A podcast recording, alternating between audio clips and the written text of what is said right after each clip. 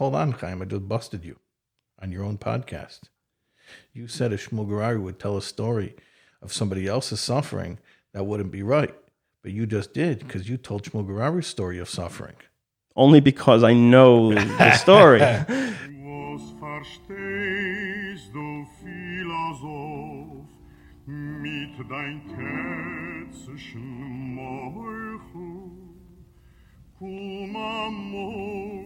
Was verstehst du, Philosoph, mit dein tätzischen Meuchel? Komm amol zum Rebenstisch und nimm sich dort um Sechel. Chiri bim bim bam, chiri bim bim bam, chiri bim bim bim bam. Oy, chiri bim bim bam, chiri bim bim bam, bim bim bim bam. Welcome to Extra Sauce. My name is Chaim Cohn. I hope this finds you well. Obviously, there's a lot to talk about, a lot to, to catch up on, as uh, each day of this situation brings a yet a crazier reality. Uh, but I'm going to try to keep this focused right now on the interview you're about to hear. So today is June 3rd, and the interview I'm going to play now with Rabbi Shais Taub was recorded on March 3rd. It's kind of hard to consider that that was three months ago, but somehow it is. I wanted to put this up about a week later, um, back in March, and I even scheduled a time with Rabbi Taub to record a short follow up uh, on Sunday, March 15th. But then on Friday, uh, two days before, just after Purim, I got hit pretty hard with, uh, well, very hard with the flu and then COVID together, which then turned into pneumonia and some other complications with the treatment along the way.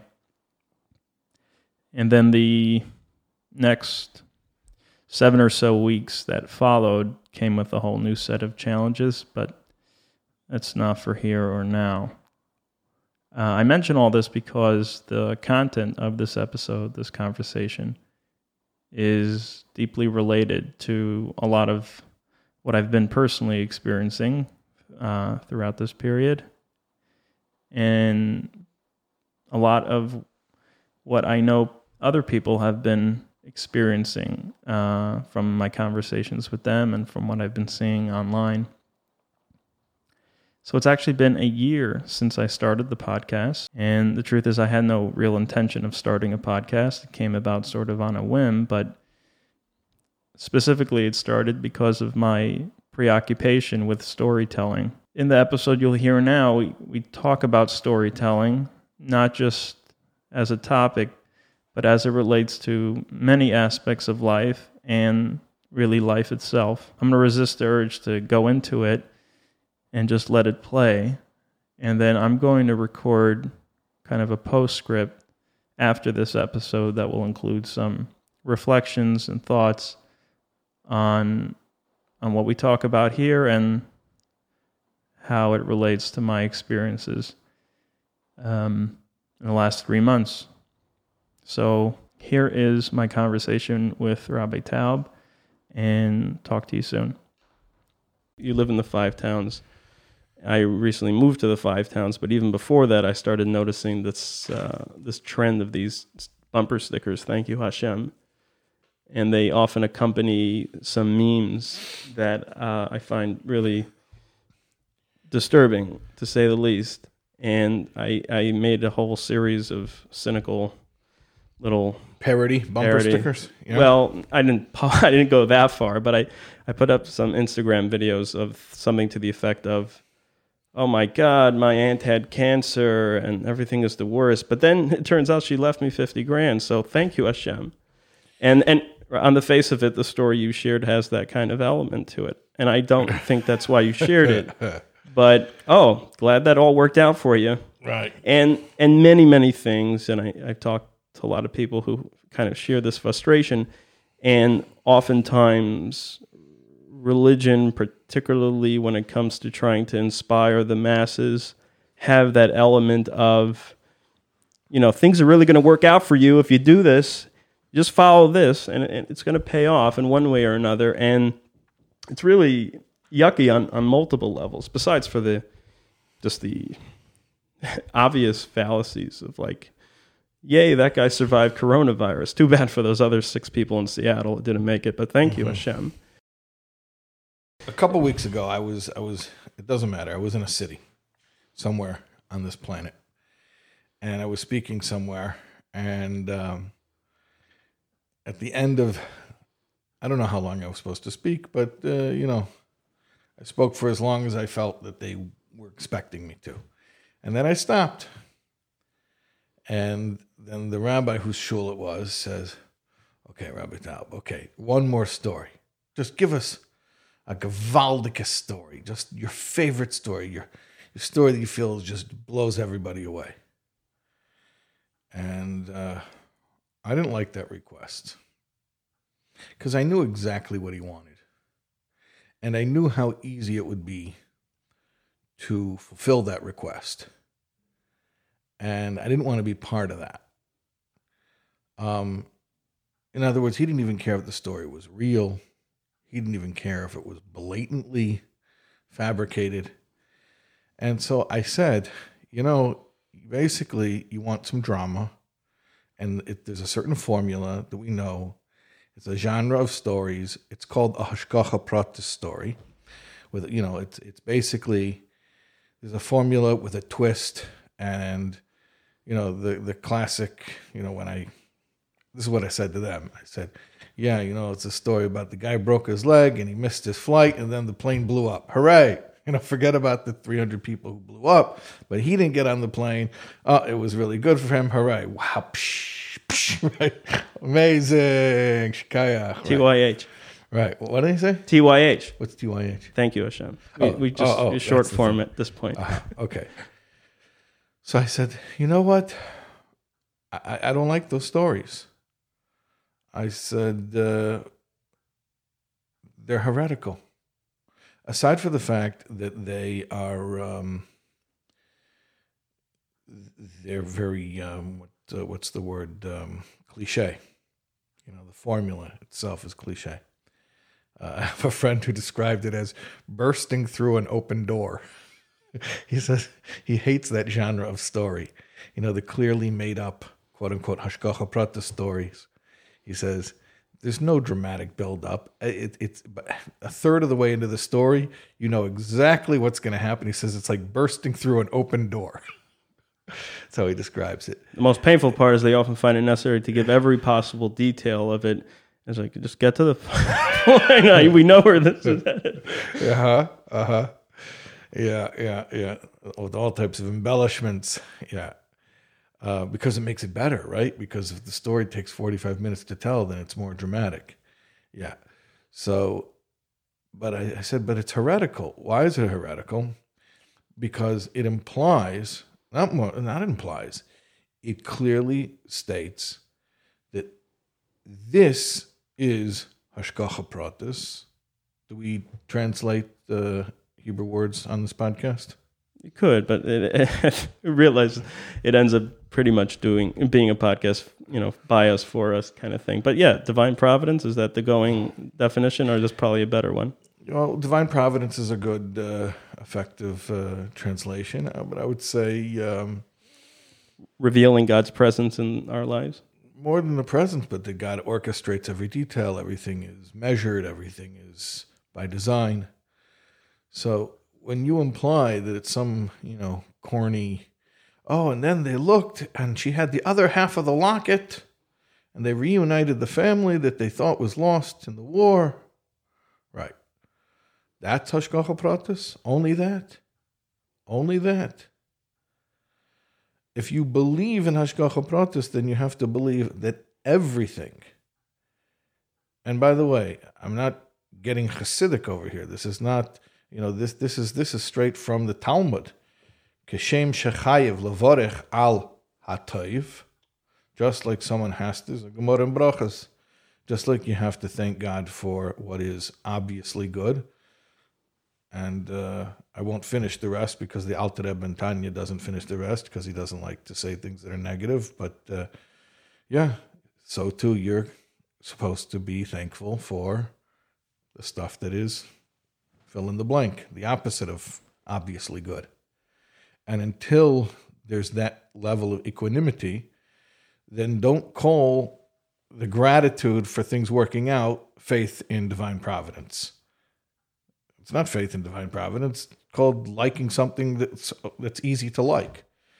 Everyone likes things that are easy to like. It was pleasurable. It was it was an, it was a it was an easy experience.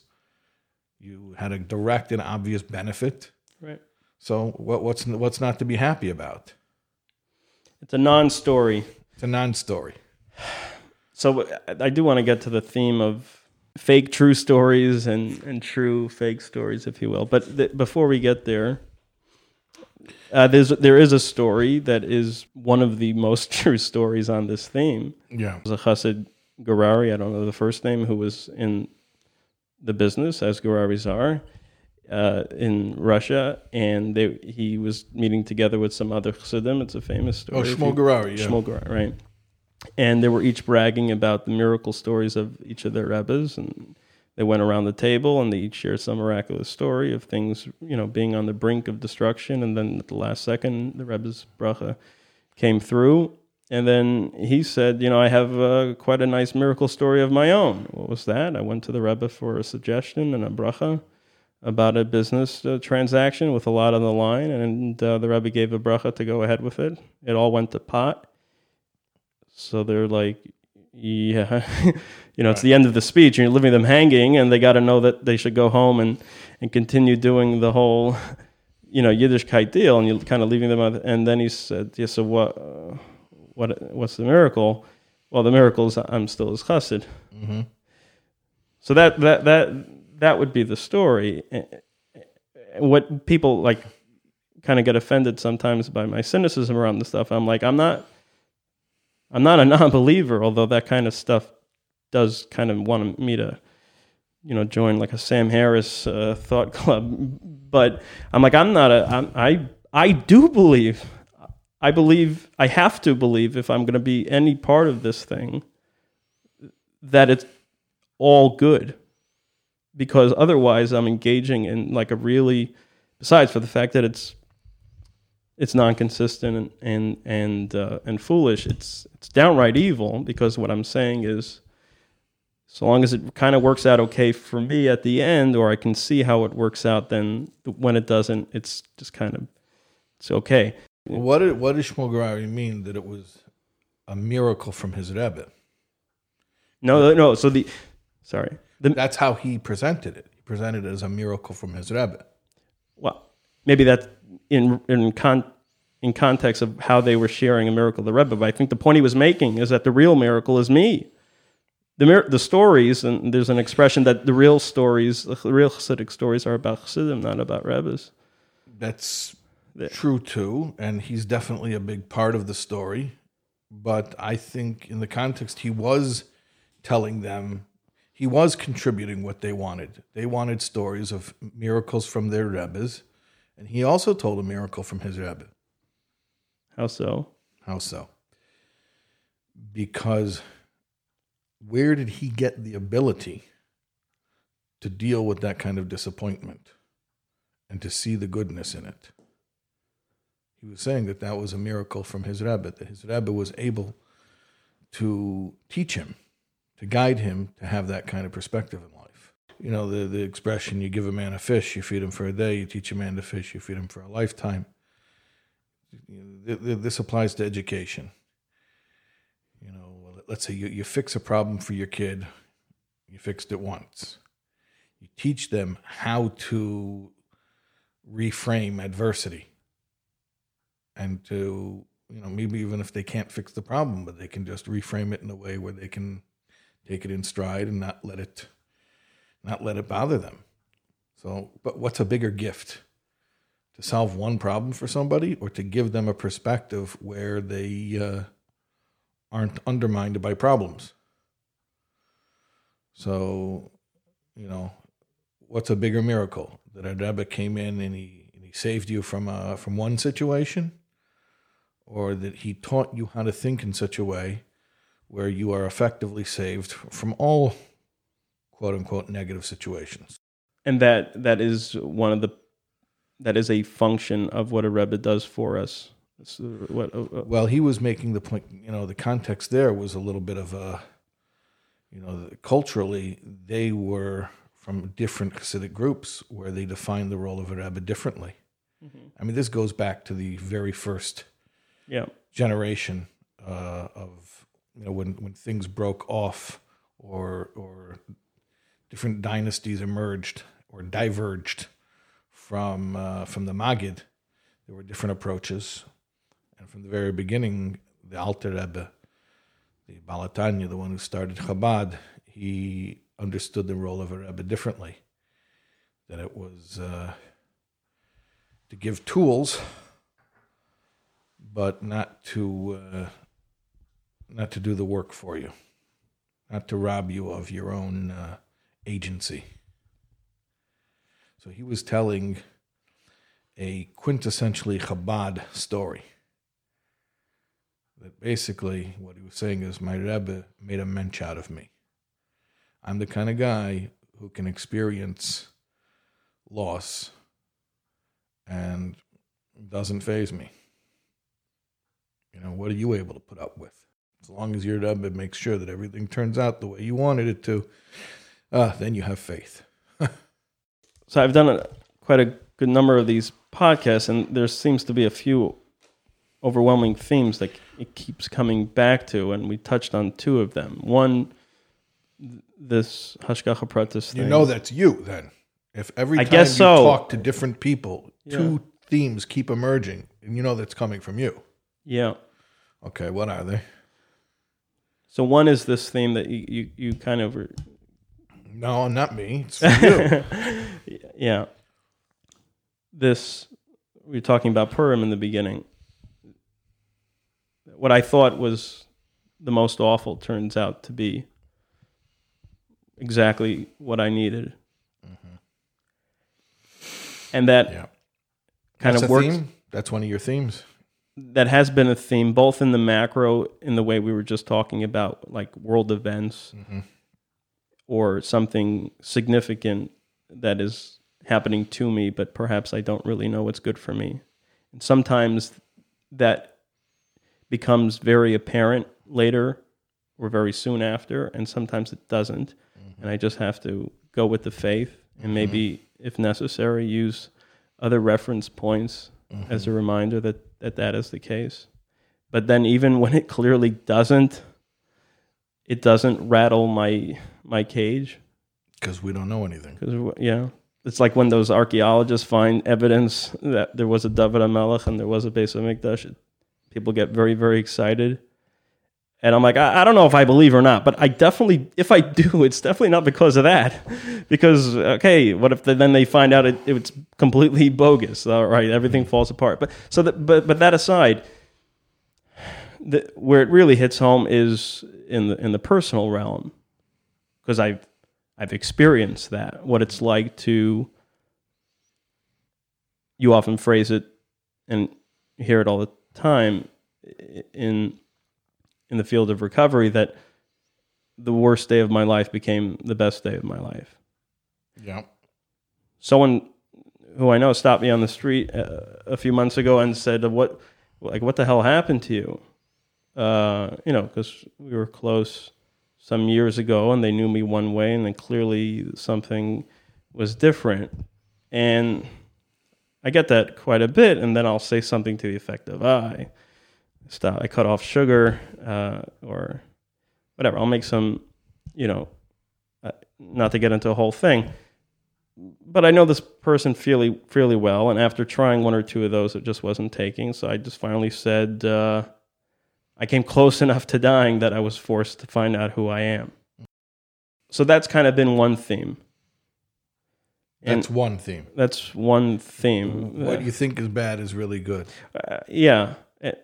Yeah. and I know that's a it's a weird thing because when it when we get into anything outside of ourselves, first of all, that becomes a very a, a cruel business, but or a cruel sounding business. Or anyway, but that Oh no no no no, no, no, no. I know we anyone never, never, never apply it to anyone else. But even outside of that, when it gets into anything, okay, here's what I, I wanted to get to something else, but here this has been kind of consistently on my mind. So we just did this podcast with Menachem, which is part of the podcast that I w- work with Menachem on called Consciously, and we we we just completed our first season together, which was eight episodes taken from a theme, a, a book really that Menachem is working on, which is loosely based on another book called Bilvavi Mishkan Evneh, which is a lot of themes about creating a conscious contact with God. And part of that process is coming to an appreciation of of uh, everything being just right.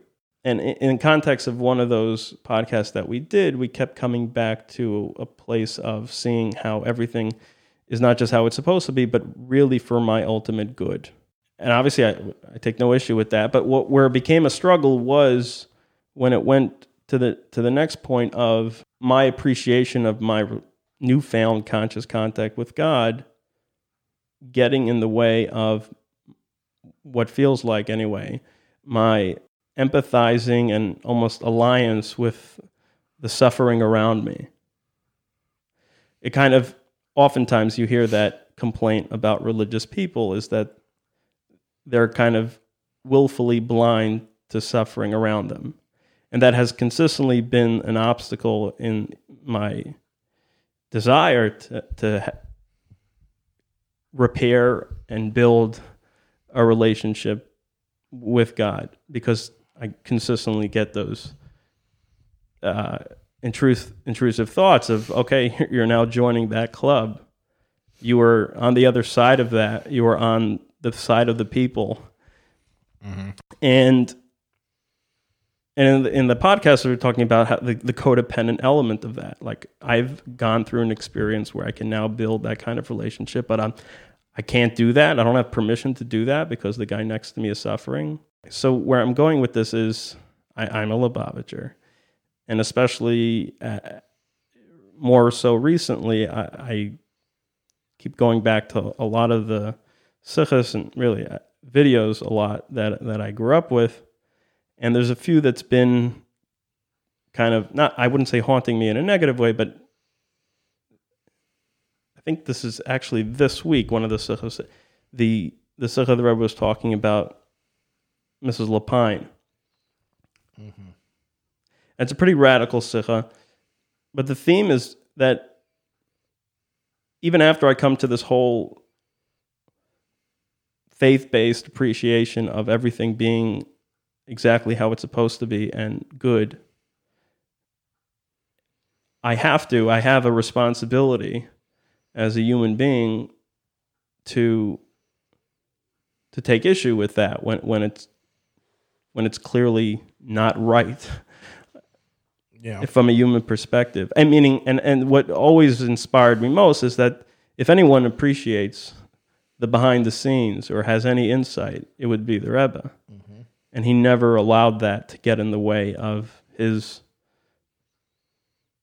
empathizing and, and more than empathizing, but downright like Objecting. objecting to. And I, I wish I could play it, and maybe I can add it after. But there's another sikha, which is from way earlier, where the Rebbe really speaks even more radically about how that it's actually incumbent on the Jew to kind of take God to task when that those don't match. Mm-hmm.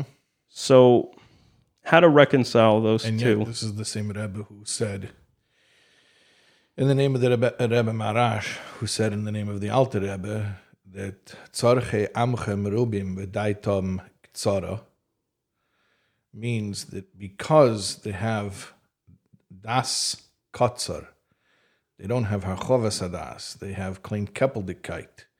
That's why, that's why Tzorche Amchem Rubim. If they would have a more broad outlook, they would realize everything they need they already have, and whatever they don't have, they don't need. So how do you reconcile with the same Rebbe who says, look, if you would just expand your mind, you would be totally content with reality exactly it is right as it is right now. And that's the same Rebbe who's saying that when you see injustice, when you see suffering, you have to you have to cry out. Satut ve'ishraitmen. And even to, to ask Hashem, like Avram Avinu, Hashevet kol haaretz liyasim ishpat. Well, what kind of justice is this? How do you reconcile the two? You're asking me? Yeah, why not? You thought about it a lot. I know what I think. I want to find out what you think. So I have a few thoughts and processes, but usually I stop. I don't. I don't reconcile ultimately. You and got to reconcile it because well, no, no, no. What I mean is my reconciliation is my non-reconciliation, meaning to say that I. no, you got to know how it Okay, works. okay. W- without getting heady, let me just give this story. The, the, my favorite, my favorite, my favorite, uh, um, my go-to reference for, for this theme is Elie Wiesel's true but fictional play, God Right. on Trial, the Right. trial of God, right? Right. The Mincha punchline. Right. So just to- for people, who, yes, I undercut the ability to tell it dramatically. okay, I'm not going to do the drama, but just in case people don't know, so the, the originally the way it was written is officially it's loosely based on his own observation Something in Auschwitz. saw, yeah. yeah. something he actually saw.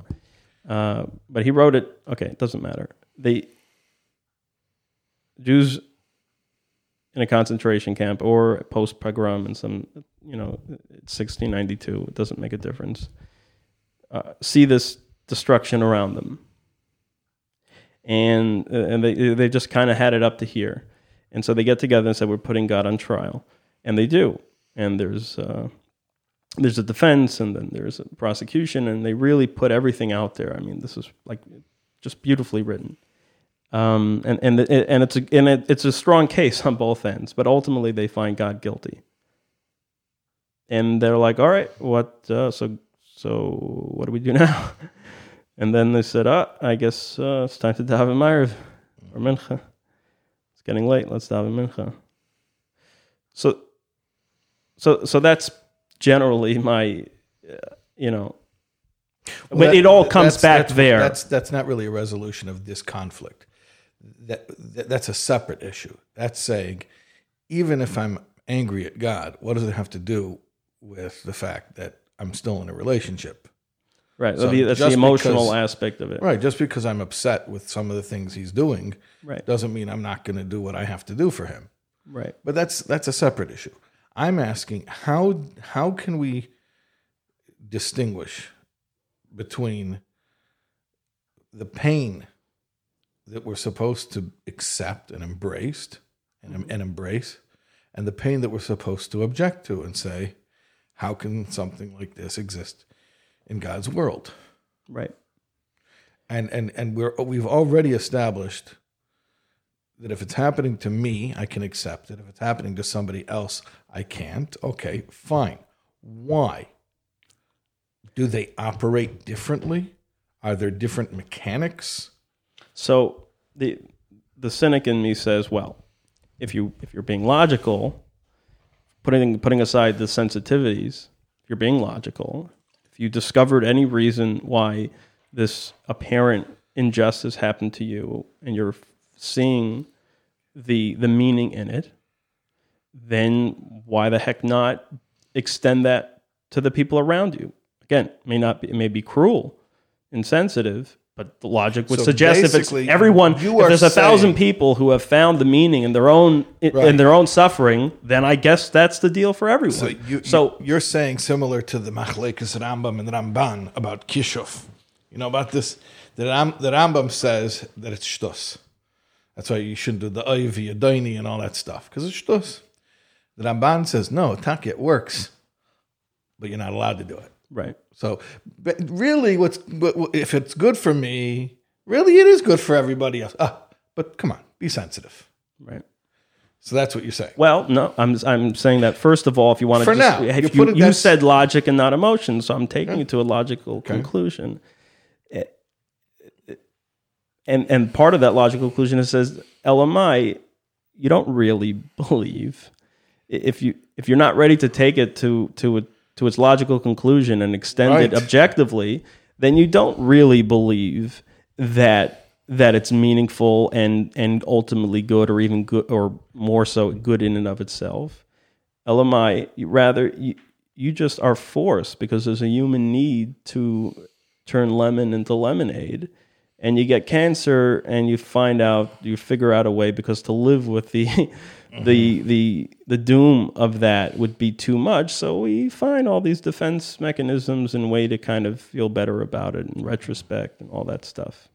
And we don't i mean really we, anybody who deals with any suffering uh, will never say okay supposing you had an opportunity to get rid of this cancer that you found all this meaning and you're not going to take it? Of course you'll take it. I mean they're doing the chemo they're doing everything. Lmi they're No, hold okay okay second, wait. But wait, wait, you got to slow down here. There's a difference between saying that I'm trying to fix a problem and saying I wish that I had never had it all along. right. So going forward from here, what's within my power to change? That's one thing. And then there is wishing yes retroactively to never have had the problem. and that actually is it precisely where my resolution lies. So I'm going to give another story because that's just really how I understand things. I think it was the Alter Rebbe, may have been the Frierdiker Rebbe, but either way, who said, "I would have given, I would have given up anything in the world to not have to be in jail for for a minute, or an hour, or a day, whatever he said." but then now that I'm out, I wouldn't give up. I wouldn't give anything in the world to to not have one of those days in prison. So what what's going on here, right? So there is an objective standard of what is good and what isn't good, and that's that's real. And as human beings, we we have to respect that and, and acknowledge that. But then something happens once it happened that shifts it, meaning it goes from an objective to the subjective, and and that's a real thing. Mm-hmm. And that's why I don't have the right to extend that outside of myself, because the whole process of resolution is inherent only to in the subjective. The, for for Rabbi Garari, Shmuel Garari, to offer up someone else's business failing as a miracle w- would not really be true because he he didn't he didn't experience that. Yeah, but you did. You just told me Shmuel Gerar's story and it didn't happen to you. So you told me he wouldn't have a right to tell the story No, if it happened to someone else. Hold on, Chaim. I just busted you on your own podcast. You said if Shmuel Gerari would tell a story of somebody else's suffering, that wouldn't be right. But you just did because you told Shmuel story of suffering. only because I know the story. If it doesn't matter, just because you know it doesn't mean you should tell it. well, Now you have to justify why it's okay to tell. Now I know that it's okay to tell the story, but I'm asking why. Didn't happen to you, so why is it okay to tell it? I, I, I, I do think because we all have a Shmuel Garari story, Ah, and and and and that is what allows us to kind of take those stories and make them our own. It, it's it's almost like you- have to have been a Holocaust survivor to make it. Well, you don't, but you know, um, you gotta you gotta be black to make a racist joke, right? You, there, the insensitivity comes from there are. You can go back to that sentence you didn't want to finish. I don't know how you how you were going to finish it, but there are certain things that only a Holocaust survivor can say. mhm. You know, I I had a teacher who was a Holocaust survivor, and he used to say that he that it gave him it strengthened his faith. right, Okay, I would never say that. right. I wasn't in the Holocaust. I would never say that. I can't mm-hmm. say it. I can't even stomach thinking it. But he said it because he, he was in Auschwitz. Right. So he could say it. Not just he's allowed to. Only. it's not just it's impolite to say it if you weren't there. You can't say it if you weren't there because that experience wasn't given to me. That experience wasn't delivered to my life. So my only response can be to, uh, to, to, to be horrified by it. There's an expression Chazal have for accepting your suffering.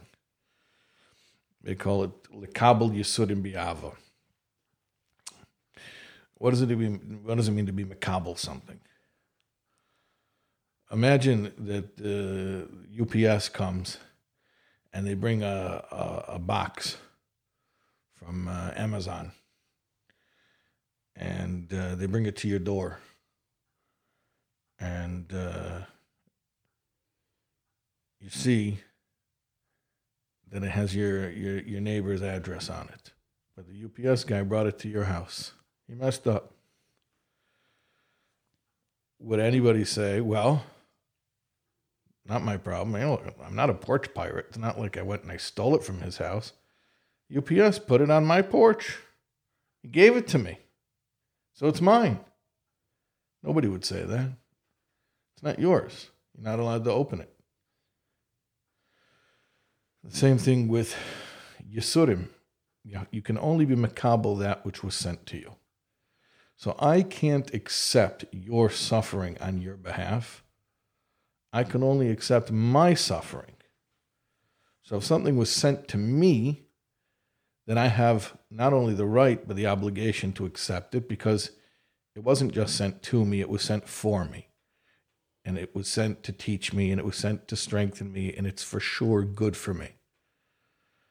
But your suffering doesn't benefit me in any way. It doesn't make me spiritually stronger to accept your suffering. It makes me spiritually weaker to accept your suffering.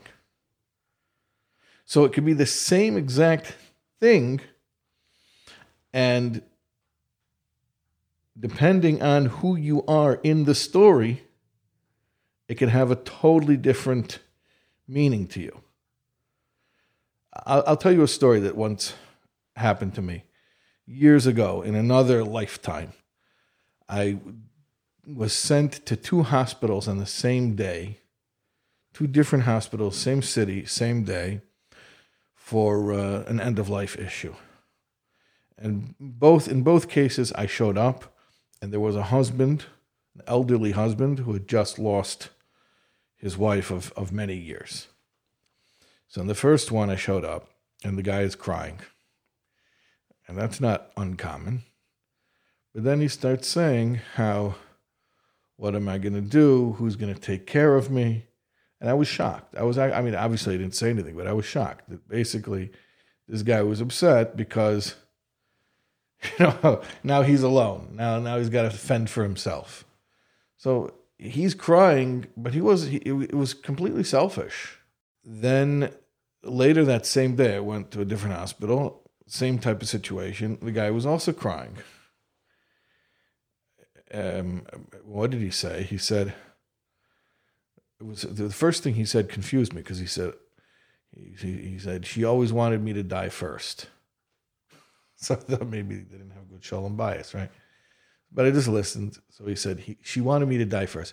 She she always said she didn't want to leave me alone.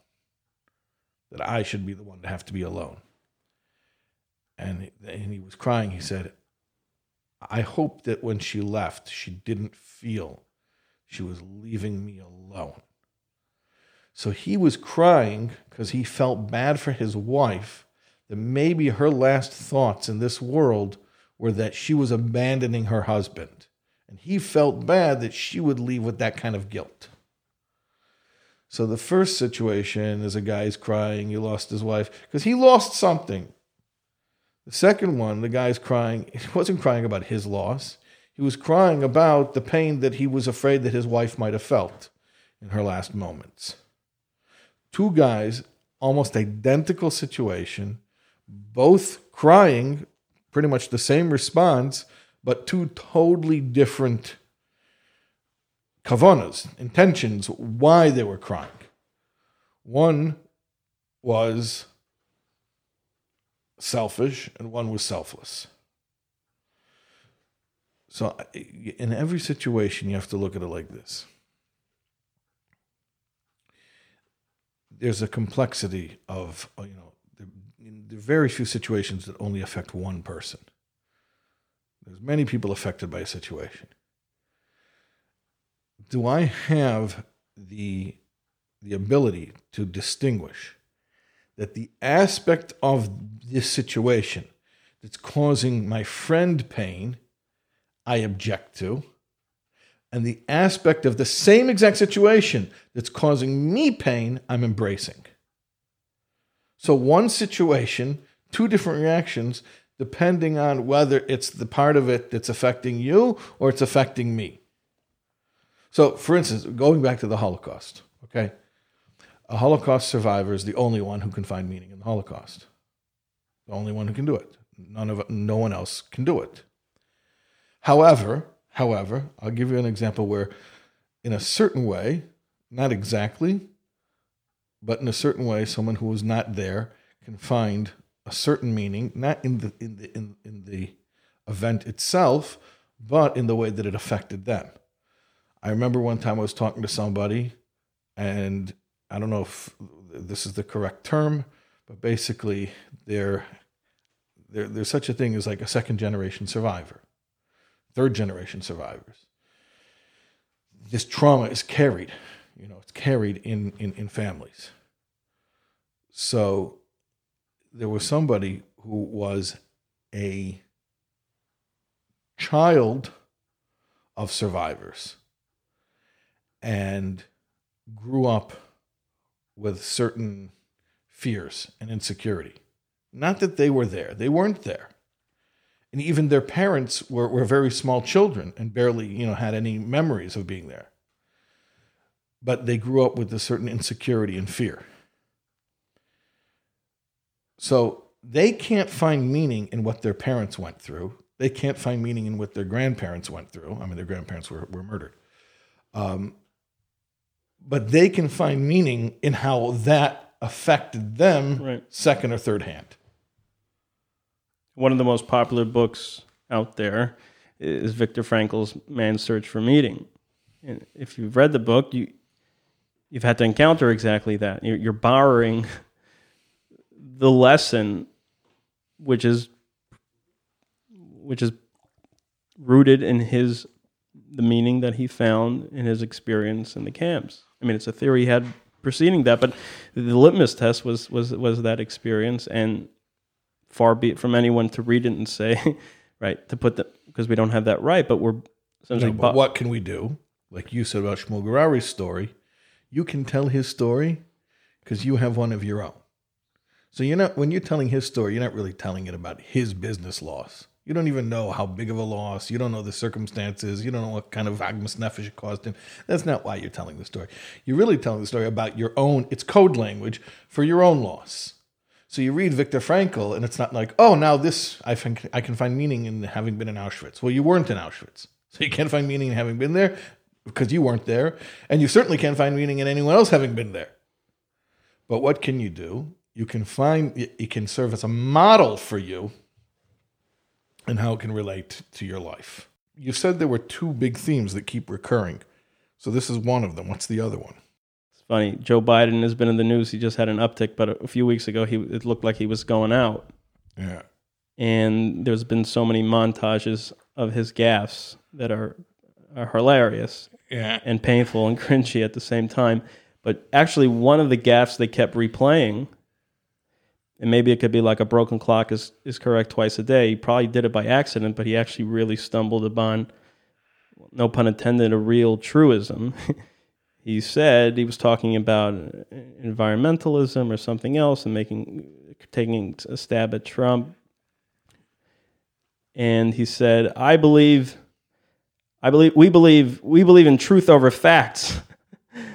uh, and I've, whatever the context was, and they were kind of making fun of, of what, what that sounded like. But to me, it made perfect sense. I don't know if he meant it, but th- that um, there's facts and then there's truth, Uh-huh. and then we were talking about you know what may or may not be factual stories that aren't true stories, and then there's true stories that may or may not have happened. That's true. So my favorite story that illustrates it is is the story of Peretz Mochkin. They invited him to farbreng at, at a yeshiva, uh, and and he he started sharing a story. And in the middle, someone cut him off and says, uh, "Shaitan Likkutei Deburim nishtazai." Uh-huh. It the Frierdiker Rebbe writes a story in, in his it memoirs, and, and it says it. there. So he said, um, "Why did you Why did you invite me here?" He says, "One of you who are younger and stronger could have stood up on a chair and in a louder voice just read it straight from the book, and you would have had the, exactly the correct story." He says, "You probably invited me here because you, you didn't want the factual story; you wanted my experience of the story, which is Ah, which is rooted in who were saying the way before. I yeah The Shmuel Garari story Yeah. is not the Shmuel Garari story. It's how it affected you. right That's why I want to hear it from you, even though I heard it a hundred times. Because right it has meaning to you. It's not what happened to him; it's what happened to you that that story uh, is is code word for. right. So what? What, that, what about that is is an overriding theme. Maybe one of my biggest pet peeves and, and hangups uh, about growing up from, and it's a grievance, especially in Chabad, that is supposed to have a stronger appreciation of it being about the experience rather than the the technical thing. Mhm. Um, is that you know there's it's not my own grievance. A lot of people share it. Is the yeah, the the lack of of room for that, and more so than not to get into a whole lack like of room for personal experience? uh, yes, and giving space for that to breathe and find itself. And that's an old thing, you know, not letting people be individuals and all that. But it's more than that. It's the how when it becomes apparent that that the fear of making space for that is is rooted in a mistrust. And we pay lip service to right. of being How can souls- I let you figure out what the story means to you when you might figure out Right. something that I don't want you to figure out? Right. And then paying lip service to the fact that an Neshama is a chelek Eloka, and then so I'm a chelek Eloka, but you don't trust that eventually in my own process I'll find out what I need to find out. You need to spell it out for me and then get really. So there, there's been a lot of a lot of that, and I, I I've had my own you know journey that that has brought a lot uh, that brought a lot of clarity. But in some ways, I'm still hung up on some of that, especially when I see reminders of that in, in different ways. So so that's been uh, that's been another big theme. But going back to the, I, I am quite obsessed with with stories. They've had a, a, a real.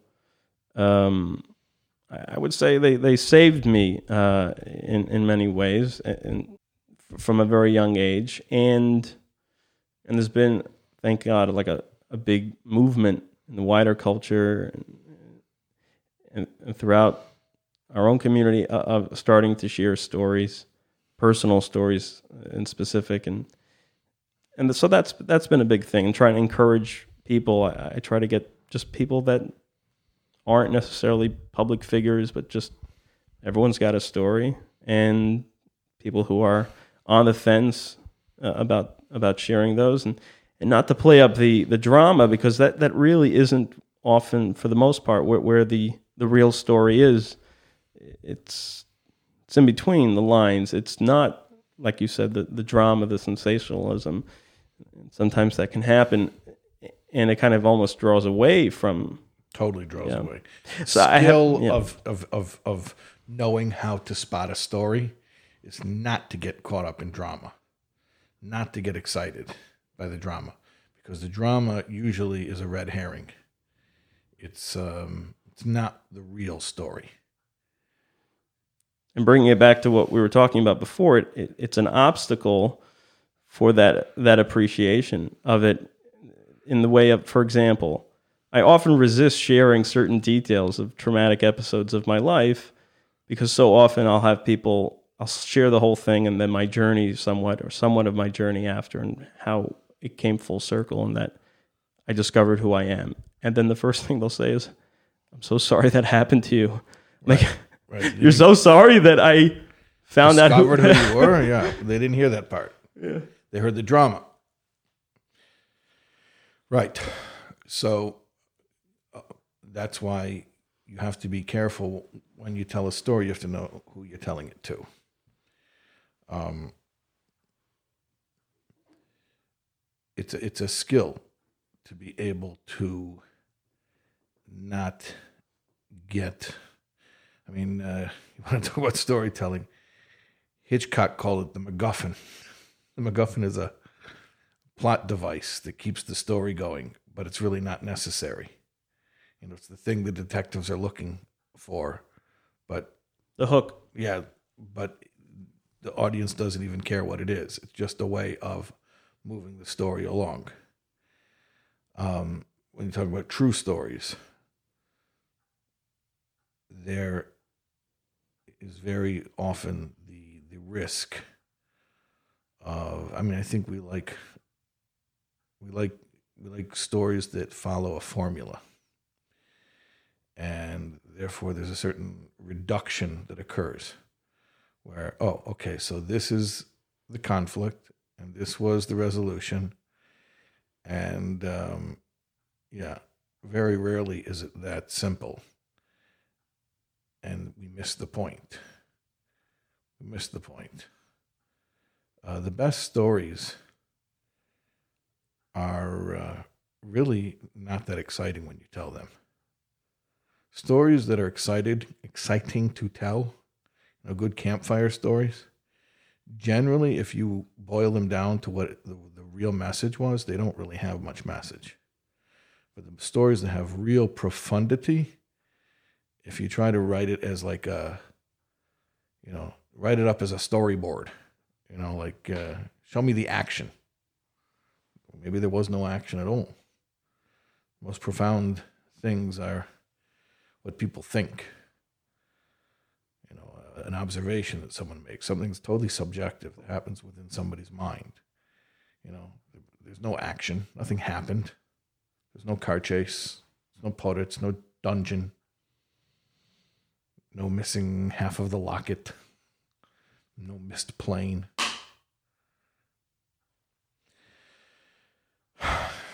yeah, yeah, I have I have a, a very uh, love hate relationship with storytelling because so much of my life is spent communicating, and I know that storytelling can be misused so effectively, and you have to have real integrity not to do it anyways, uh, that's my own. I don't want Right, to go off into yeah. my own uh, tangent. I want to hear about. Uh, let's hear more about the the truth and the fact.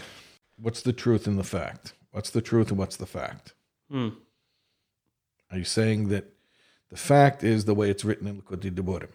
The truth is what the Peretz got out of the story. I mean, I was saying more truth or fact that you have you have stories that that technically add up, but they're not true, and then you have.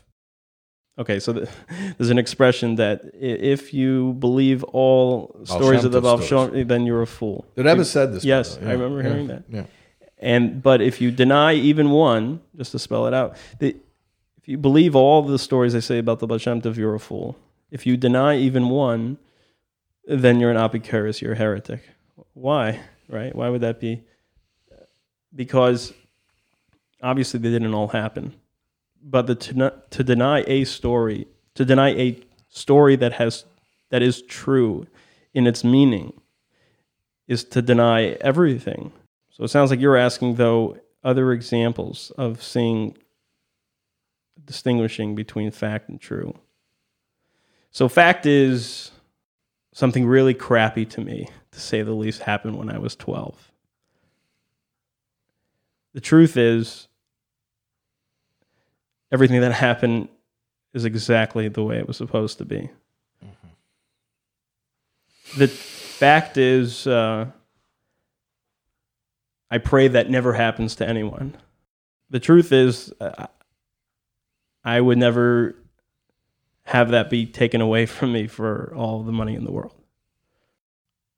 Uh, the fact is that I want that laptop that landed on my porch, and the truth is, I don't want anything, not a thing, or an episode, or a house, or a, life, or a wife, or or a thought process, or or a, a resolution that isn't my own. Mm-hmm. So yeah, I, I I didn't expect it to go there, but I guess You said you said it always goes there. yeah. You said there's two places it always goes, every conversation. So what's the surprise? Now let me ask you a question. How are those two things one?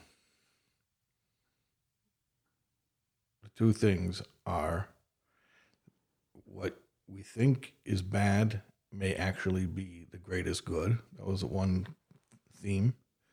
The other theme was stories and the distinction between truth and fact. How are those really one thing? The two things are really one thing. When someone says I'm sorry that happened to you, they're hooked on the fact. hmm They're keyed into the fact. They they're living in a, a fact world. Right? And I've had the blessing, perhaps because of the awful facts that I was given, to know that the truth is there's nothing to apologize for. hmm So I, I guess that's that's where they're one. This is this is the way that I've been thinking about it for a while. Is the difference between concrete and abstract. Okay, um, concrete thinkers relate to things. So you know, who who were the people? What did they say? Where did they go? Um, you know, very action oriented. Elam hamaise. Um, abstract thinkers relate to ideas, so it's more about the meaning. You know, it's not so important what happened or who said what or the exact words. There's a there's a message. There's a mussar haskel. There's a you know an, there's an idea behind the story. I'm I'll use your lexicon because I, I think that that's parallel to or maybe even synonymous with fact and truth. The facts are what happened. Was it geschehen? Tell me. You know, he needed to raise 500 rubles? No, he needed to raise 1,000 rubles. It was Yom Kippur? No, it was Pesach, right? Those are the facts. Then the, the, the truth is the lesson of the story. Now, you want to talk about a hierarchy of skills. Obviously, it's easier to relate to concrete things than it is to relate to abstract ideas.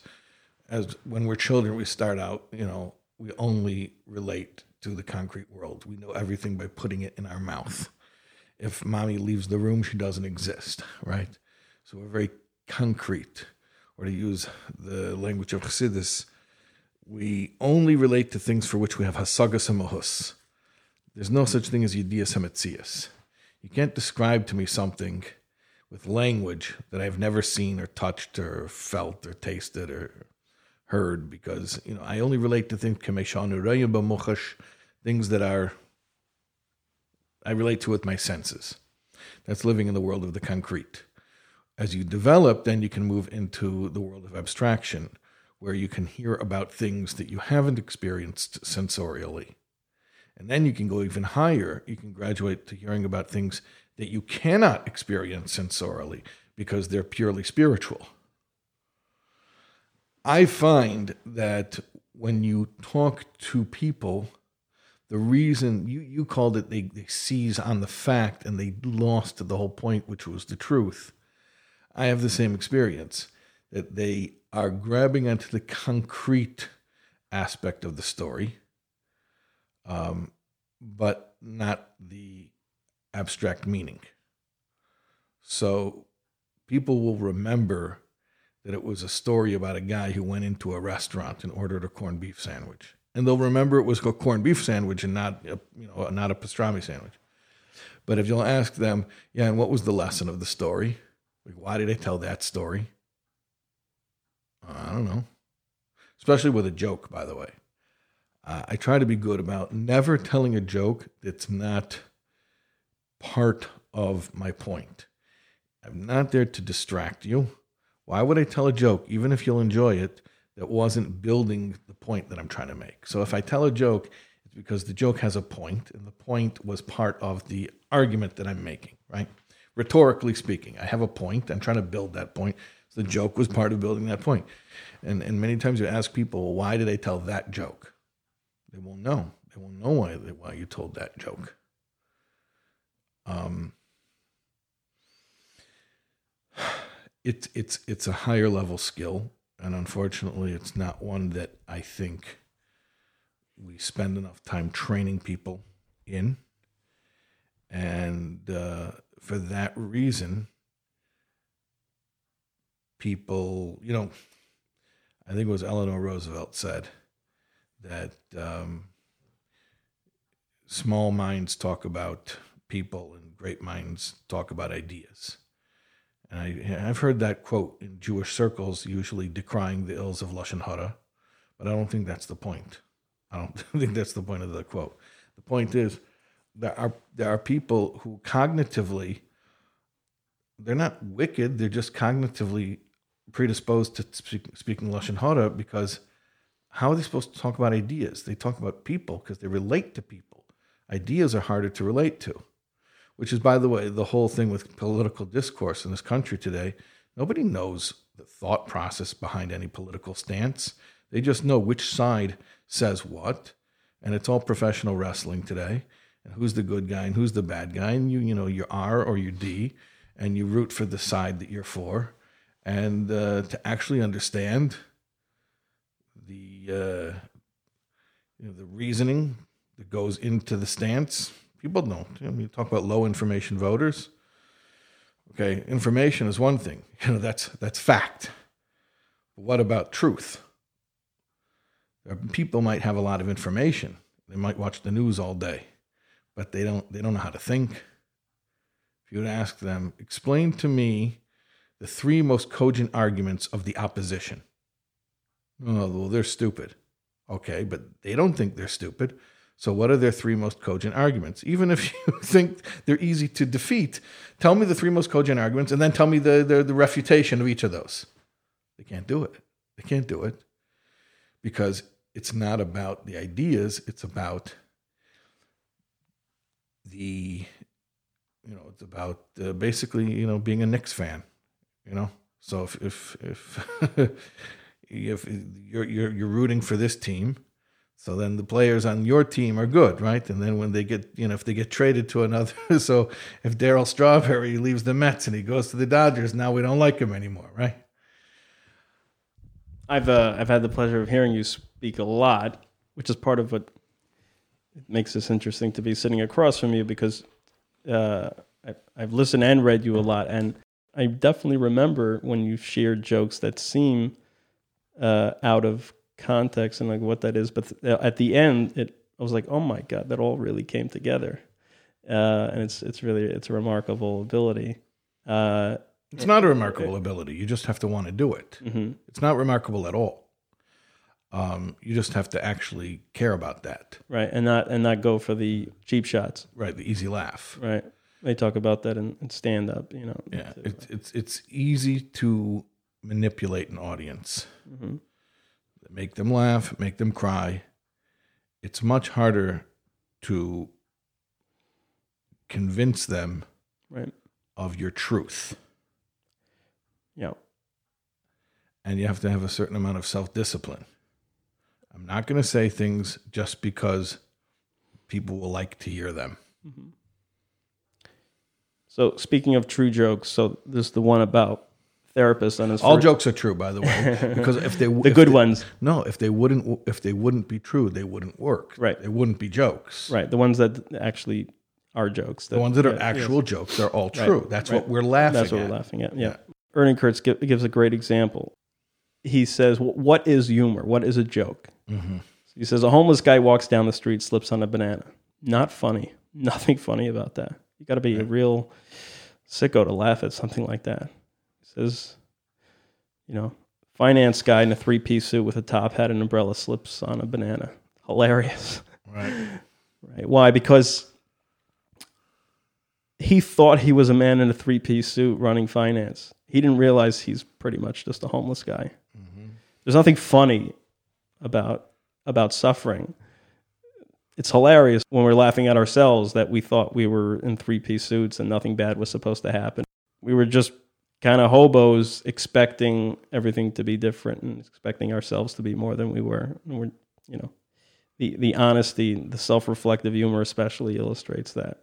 You know, uh, kind of checking ourselves, and then when we have the opportunity of someone to do that, meaning they they pay the price to do that because they're revealing a, an neurotic or a or what ordinarily would be an embarrassing part of themselves, but they we only get it because we have a little bit of that in ourselves. You know.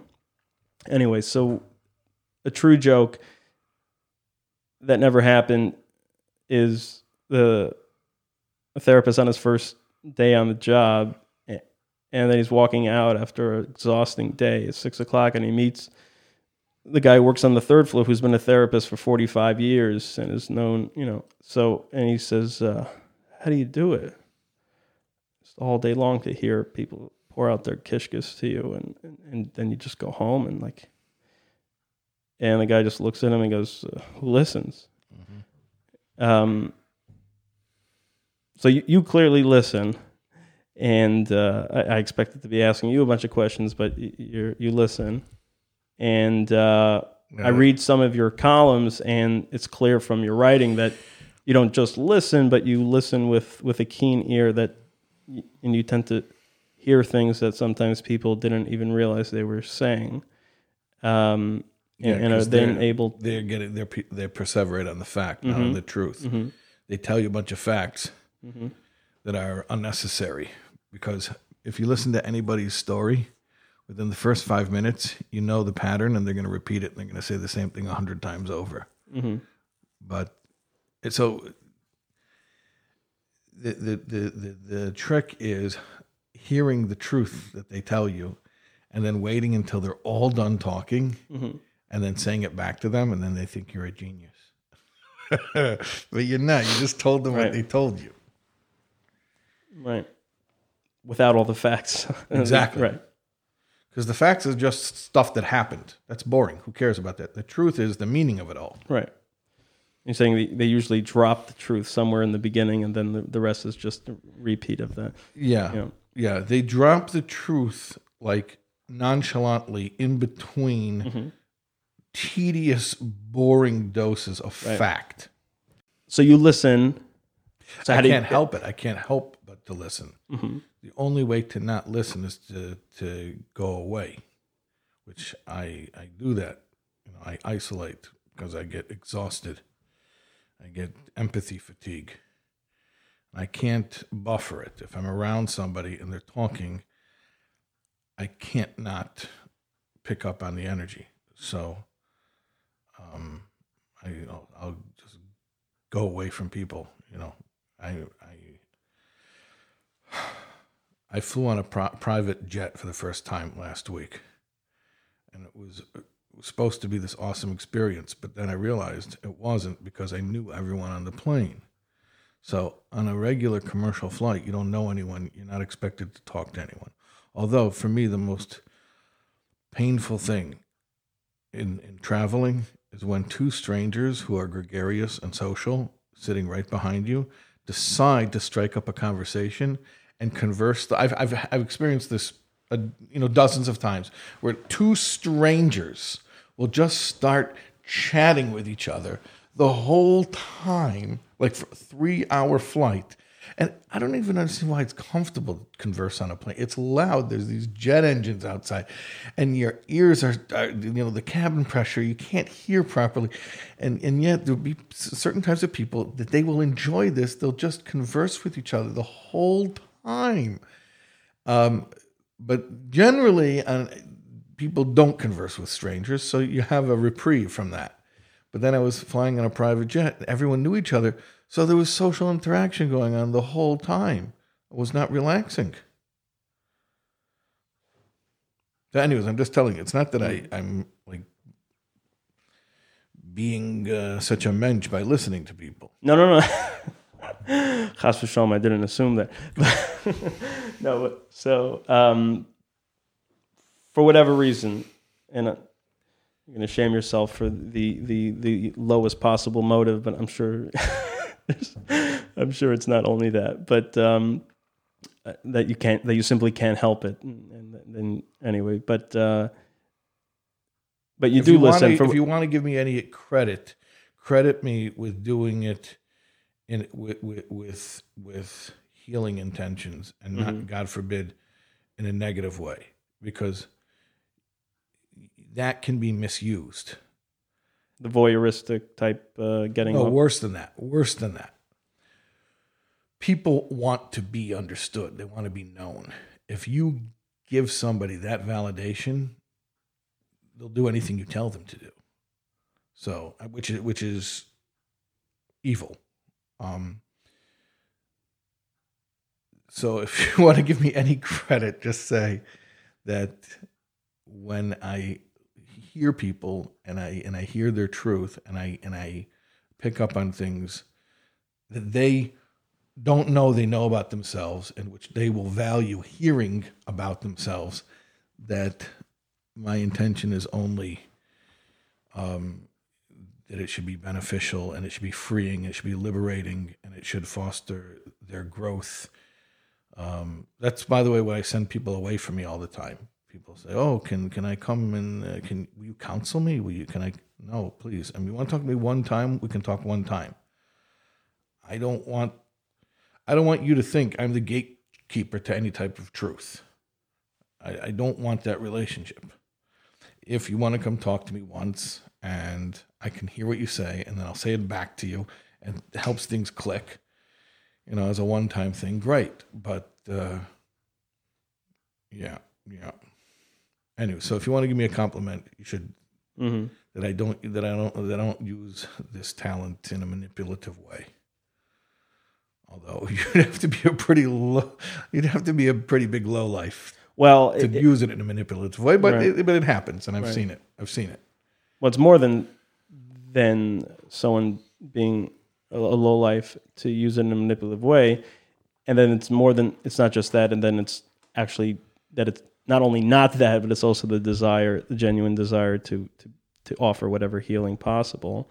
But then there's another thing, and that is holding a space that doesn't allow someone to feed into having someone else to become their savior, and kind of giving them the space to discover how they already knew what they needed to hear themselves. Mm-hmm.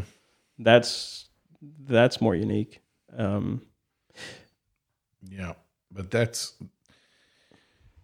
if you're smart, even even if even if you're not so selfless, even if you're not so sensitive, if just common sense dictates that you can't tell anybody anything they don't already know. Not, I'm not talking about fact. I'm talking about truth. You can tell people facts that they don't you know, know yet. You can't tell them truths that they don't know yet. If they haven't arrived at a certain truth through their own thought process, you could tell them a thousand times, they will never hear it. But what you can do is, if you want to, you know, seem really, really bright, you wait for people to tell you truths that they don't realize that they know, and you tell them back to them, and then they say, "Wow, that's so deep." And and if you want, you could let them give you credit, but if if you're good, what you really do is you say, "Well, can I tell you something that might surprise you? I'm just repeating back to you something that you told me." And then, you know, if they don't believe you, prove it to them because at the end of the day, what good is it going to do if they're impressed with you? What's going to do good is if they realize that um, they have this ability within them. And kind of what you were talking about before about, you know, giving people the ability or giving them the, the freedom to find out, you know, what something means to them.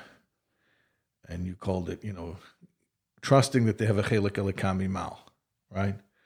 So trusting that, I- and I, I put it as saying, trust them that they have a, a, unique relationship with Hashem, and that, that they're going to discover spiritual truths. If spiritual truths are really as true as as as we claim them to be, then what are you afraid? Why wouldn't they discover it on their own?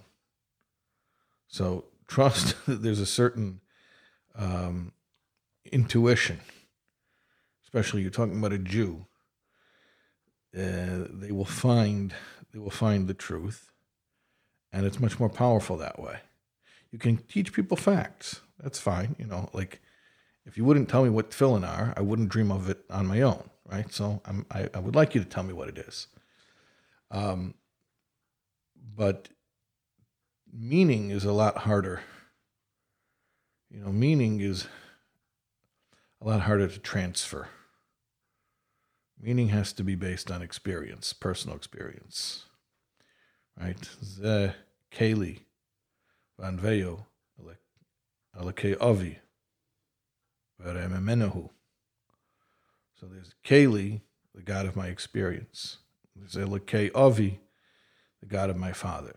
They're both important, but they're two different things. Or there's, like Shlomo Melech was told by his father David, Da Elokei Avicha v'avdeo belev shalem. Da is personal experience. But it's Elokei Avicha, the God of your father. It's not personal experience. It has to be both. But you cannot transfer to someone else your personal experience. By definition, personal experience. In other words, let's go back to the Shmuel Garari story. That story is only meaningful when you tell it because you have your own version of that story. And whatever truth that story has, you didn't learn it from that story. You learned it from life.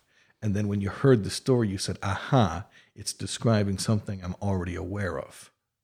As part of the price of doing business, I mean, the line that you're in, people are going to come over to you after and they're going to bear their souls. I don't know if it, see, this is my constant complaint. I never told anybody that I could fix their problems and should, they should tell me about their problems. hmm People assume that's my job.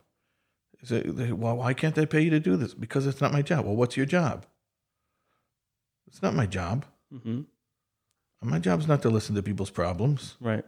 Well, it's a it's a big a major misconception that healing in terms of like some kind of emotional or anything like that, a therapeutic thing, has anything to do with delivering concepts or ideas. And they go to a therapist on the the reverse side. They But- go to a therapist for healing, and they expect them to say these wise things. Exactly. You know? They want the therapist to say wise things, Right. and then they want the rabbi to be a therapist. Right. Right. Right. My job is not to, to But- figure out anybody's problem or Right. the solution. Is that an uncomfortable position to be? To tr- Yeah. someone trying to make you their guru? Yeah. Yeah, well, there's a lot of different uncomfortable positions, but I feel like it's self indulgent for me to talk about what- Why? I- Why? mean, you do the reverse all the time. So like, yeah, well, you know, All that's true. Right. I listen to people complain all the time. Okay, let me complain. Ah, well, I'll tell you something I hate when two gregarious strangers behind me in a plane strike up a conversation for three hours. Did I ever tell you that? yeah. It, I, I haven't. I didn't say it, but it, Pet peeve of mine. It's like real, real white man problems right there. When when it's not enough.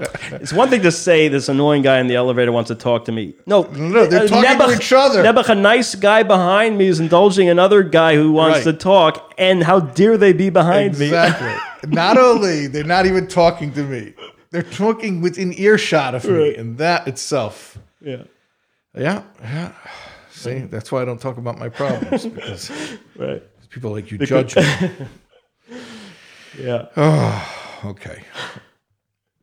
What else grinds your gears? Um, oh, there's a lot of stuff. You know, you know. I'll tell you. People come to me all the time. They they they have the temerity to say, "Are all the letters real?" In the Ami column, I tell them, you know what? Not only are they real, and I know what they mean. They they can't believe there's there are that many problems going on in the world. I tell them, not only are those letters real, you should see the letters that they won't allow me to answer in the magazine. I mean, most of the letters, they're not going to let me touch those issues publicly. So much going on. I heard a Vort. I was in, uh, well, it doesn't matter where I was. I was in a in a place, and uh, I was talking to the. Uh, I don't even remember how it came up. But I was talking to the Rav of that particular shul, and he told me a story. He said that there was a Baal Koreh who was going to lane Eicha for Tisha B'Av, and the Rav of the shul told him, no, the Rav has to lane Eicha. So they couldn't agree, so they went to the Shmuel Kamenetsky and they asked him what to do. He said, Look, Kriyas HaTorah, Megillah, you know, that's, that's, you need a Baal Koreh. But when it comes to Eicha, the Rav is the one who feels the pain of the Kehila. The Rav is the one who has to lane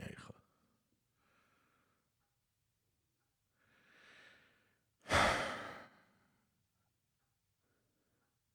There's a there's a lot there's a lot of pain out there. People going through all types of stuff. All I can say in a public forum like this is if you don't know, I'm happy and I hope you never know. If you do know the pain that's out there because you or a loved one is going through it, you should know there are many, many more with you. And we're with you in spirit. And uh, when Mashiach comes, you know, there's going to be a lot. The Rebbe said since he was a child, he was looking forward to Mashiach, partially because it's going to answer all of the, the pain and suffering for all the millennia. And we're going to say, Idcha Hashem asher. One last question because I know it's already getting late. We've been But been- saying Gizman Krish Moshe Shachas. Nobody realizes it's 4.30 in the morning right now. it's pretty cool that we're it isn't five four thirty and we're actually doing this as a normal. Yeah, but you'll be awake at 4.30. yeah. now you're my neighbor, so I could come and be annoying and give you my traumatic stories uh, at 4 in the morning. Uh, okay, so so you listen and you hear that kind of pain, and that pain that is often the most painful is not the, the cancer; it's the man-made stuff and things the the gratuitous suffering that's surrounding us, and that's not unique to any community or Jewish community at large or any specific from community that you're speaking to or engaging with in Ami magazine. That's throughout the world. yeah. But you're you're a man of faith, maybe a suffering man of faith or whatever that is. I'm saying you're a real person, but but you are a man of faith. How does that not shake you when, of course, there's there's truth and then there's people, right? And and we're, we're human beings and we're fallible and everything. But at a certain point, shouldn't this truth that our is our entire lives are inundated with from birth we're going to shul every Shabbos. People are going to shul three times a day. They're learning. They're, shouldn't it penetrate to a degree that we are not as saturated with this kind of stuff? And if and if yes, then what do you do when that isn't the case? What kind of conclusions do you come to or not? Particularly how you as an individual deal with that, because you're you're you're on the forefront of, of, of hearing those things. Yeah.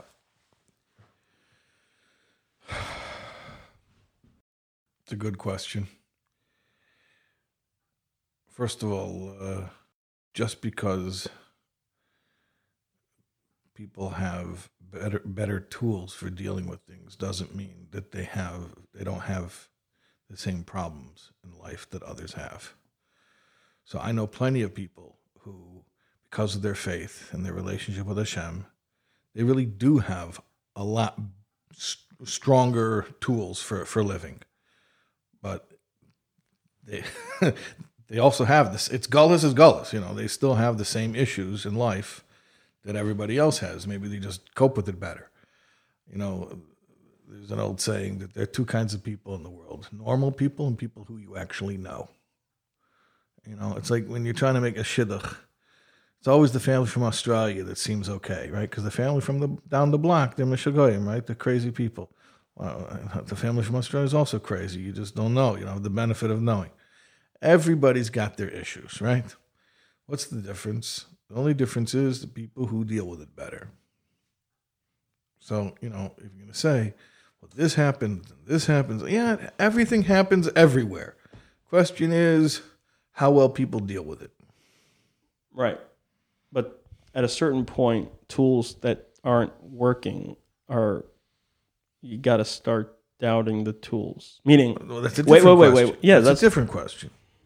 Yeah, well, there is some of that as well. meaning it, it's like don't blame the mechanism. The mechanism works. It could be perfect, but if it isn't working, maybe the like there's a reason for that. And what meaning at a certain point, it has to say something about the tool because you know tools that work work. Well, that, I, what, what you're describing, I think I know what you're describing. And if we just continue u- using metaphorical language, what I'd say is the, the problem there has nothing to do with the lack of tools, it has, to, has to do with the lack of training. So, you know, imagine somebody who inherits a set of, of finely crafted tools, but was never taught how to use them. No, you're right. There, when I, there's a certain point where There it- is a, there is a crisis of lack of training, of lack of training how to actually Mm-hmm. you know, the, the Gemara says that the Abishter says about uh, he says, "Barasit uh, Yetzer Hara." I created this this problem called uh, the evil inclination, which is implanted within your psyche, and it's going to derail your life or attempt to do so. Barasi Torah Tavlin, but I created Torah as a remedy, as a medicine for for dealing with that. Okay, so the the Tavlin, the the remedy exists there's the medicine and then there's the art of healing how to administer the medicine right. so if, you know the pharmacy is stocked question is how many people are trained in So mhm. actually administering it Right. So the Levi Yitzhak Berditchev said, you know, you, you put all the truth in the books, Right. and then you put all the enticing, you know, pitfalls of life right in front of us on the street, and you expect us to to find the truth. You know, reverse it, and maybe would have a fighting chance. So, so there's something within the point, the the connection point between making the case for what's in the books, showing how that isn't, you know, um, here, and it's not crazy out there. It's it's real, and it could be attractive and inviting, and there doesn't have to be this unhealthy sense of separation between, you know, the guy I'm in business with, and then you know the the Torah I'm reading when I go to shul an hour later, and and my neighbor who happens to be my wife or child, and and the you know the guy I'm giving tzedakah for in Australia or whatever it is, right? So that that that that uh, connection point, like that's where the there's something fractured. it says shimush limuda what does that mean it's better to hang around somebody than to listen to them talk Right. Because ultimately it's not about the information it's about how the information comes to life Mm. if you see somebody else who's applying it in his life you see how he lives Mm. then that's a model for you Mm. so we, we need more of that We're modeling less. we have tons of information today You know. you know, that Ebba spoke about how, how today the information, the Hafatzas HaMaayanos is unprecedented, right? And uh, and Ebba spoke We don't, you don't even need the mashka so much anymore because the chassidus is so abundant and whatever you need. And and and then you know when the Rebbe was saying that was before even you know to it today with the internet. I mean, anything you want, it's at the the tip of your fingers, right? So information, we have plenty of information, but um, you know, there's there's no shoe, there's no food shortage in the world. There is enough food. And, and by the way, that's a chiddush because in the 70s they thought that there was going to be, uh, there was not enough arable land. And mathematically, there wasn't enough. And then there was this green revolution. That's a whole other story. But getting it to them. Ah, food distribution. So there's no food shortage. There's enough food in the world to fill, feed 7 billion, 8 billion, however many more will be, will be. There's enough. But there are problems with food distribution. People die of starvation because they couldn't get the food to the people. So that, that's that's And the and the, the distribution here you're saying is the modeling. mentorship and modeling. Yeah. I noticed recently, uh, increasingly so, that I started doing a lot of the things I noticed my father did in terms of Yiddishkeit. Random customs, little uh, things. I have a hard time with doing the things that he and others told me to do. but uh, just ran, I'm just like observing it. Like all of a sudden, I, I just find myself doing that thing. I'm like, you don't even do that, but you're doing this. I was like, well, I kind of like the way I just noticed my father used to do that and never told me about it. because that was the truth. hmm That was what he was doing. That's what he was living with. Right. But uh, you know, you tell somebody to do something, that's a fact. hmm And usually we tell things that we need to kind of convince ourselves because they're not our own, and kind of we we can kind of tell ourselves through telling someone else. So, like if we're modeling something, chances are we got it, meaning it's it's it's part of us because you can't give what you haven't got. Right. So it sounds like even before the modeling, there's another step of something becoming one with the individual, so they don't have to tell it. Yeah. of cou- Mashpiyim would ask Rabbi Yoel, what, chassidus should we teach the Talmidim in yeshivas? He said, "B'lo- b'makom sheli bechafetz." Well, mm-hmm. oh, what- so he didn't answer us. He said, whatever you want. No, that's not what he said. He said, he answered you. He said, b'makom sheli bechafetz. If you have a kach in a mimer, that's the mimer you should teach. If you don't have a kach in a mimer, please, by all means, do not teach my son a mimer mm. that you're not kaching in, because he'll only have a chance to hear that mimer once Yeah. for the first time. Okay? And if he hears it the first time from somebody who, for whatever reason, you're not living with it, you're not excited about it, don't don't make that his first time being exposed to it. Whatever you have a kach in, teach that. Why? Because that's something where you have truth more than not just, just not just fact. yeah. All the great mashpiyim, they had their focus. Why did they have a focus? Mm. Why? Because you have to know your limitations. Ultimately, you have the thing that you kach in. Okay, so give that over. Transmit what you have. Don't try to transmit what you don't have. one thing how to how to make something your own so that hopefully then you can model instead of telling Oh, you're asking me? yeah Um, Hashgacha pratis, really. Everything's from Hashem. The- One of one of your themes, you know, the we don't know what's good for us. Um, really, you know, just trying to be humble and remember, you know, I I don't know. I don't know. I cannot judge. If Hashem, if Hashem is doing it, it it's got to be good. And I I don't have to be able to see it. You know, I don't have to see it a week from now, a month from now. I, it's it's it's not good because I see it being good. It's good because it's good. I think that's. I mean, for me, everything comes back down to that. Comes to that, you know, that equanimity, that uh, just acceptance, acceptance. You know, Shkocha Pratas ultimately means acceptance. so to close acceptance and find the truth within your facts Yeah,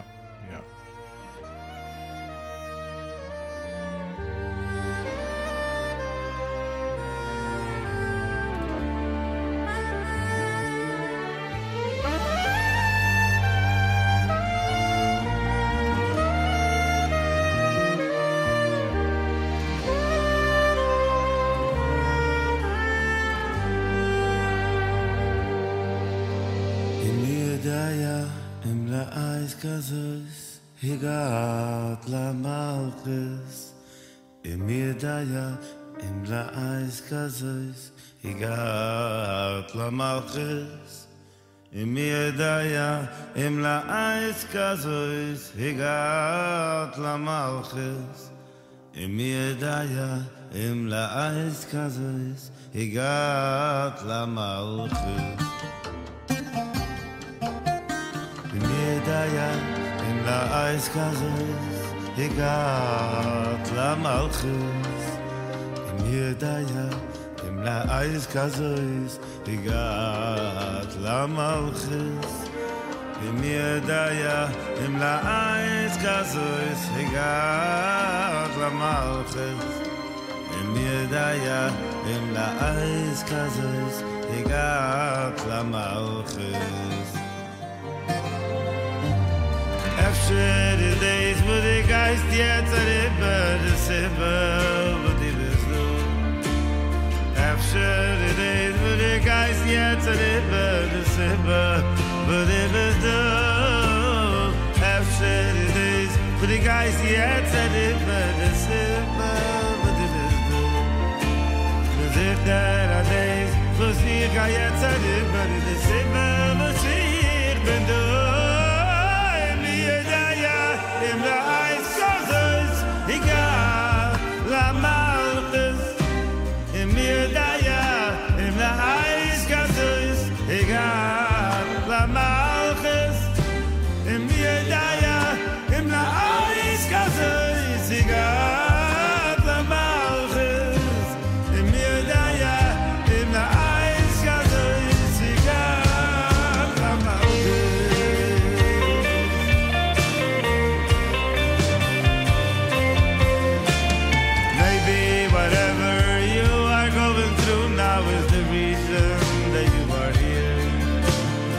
Maybe whatever you are going through now is the reason that you are here. Maybe whatever you are going through now is the reason that you are here. I'm sure of whatever I'm going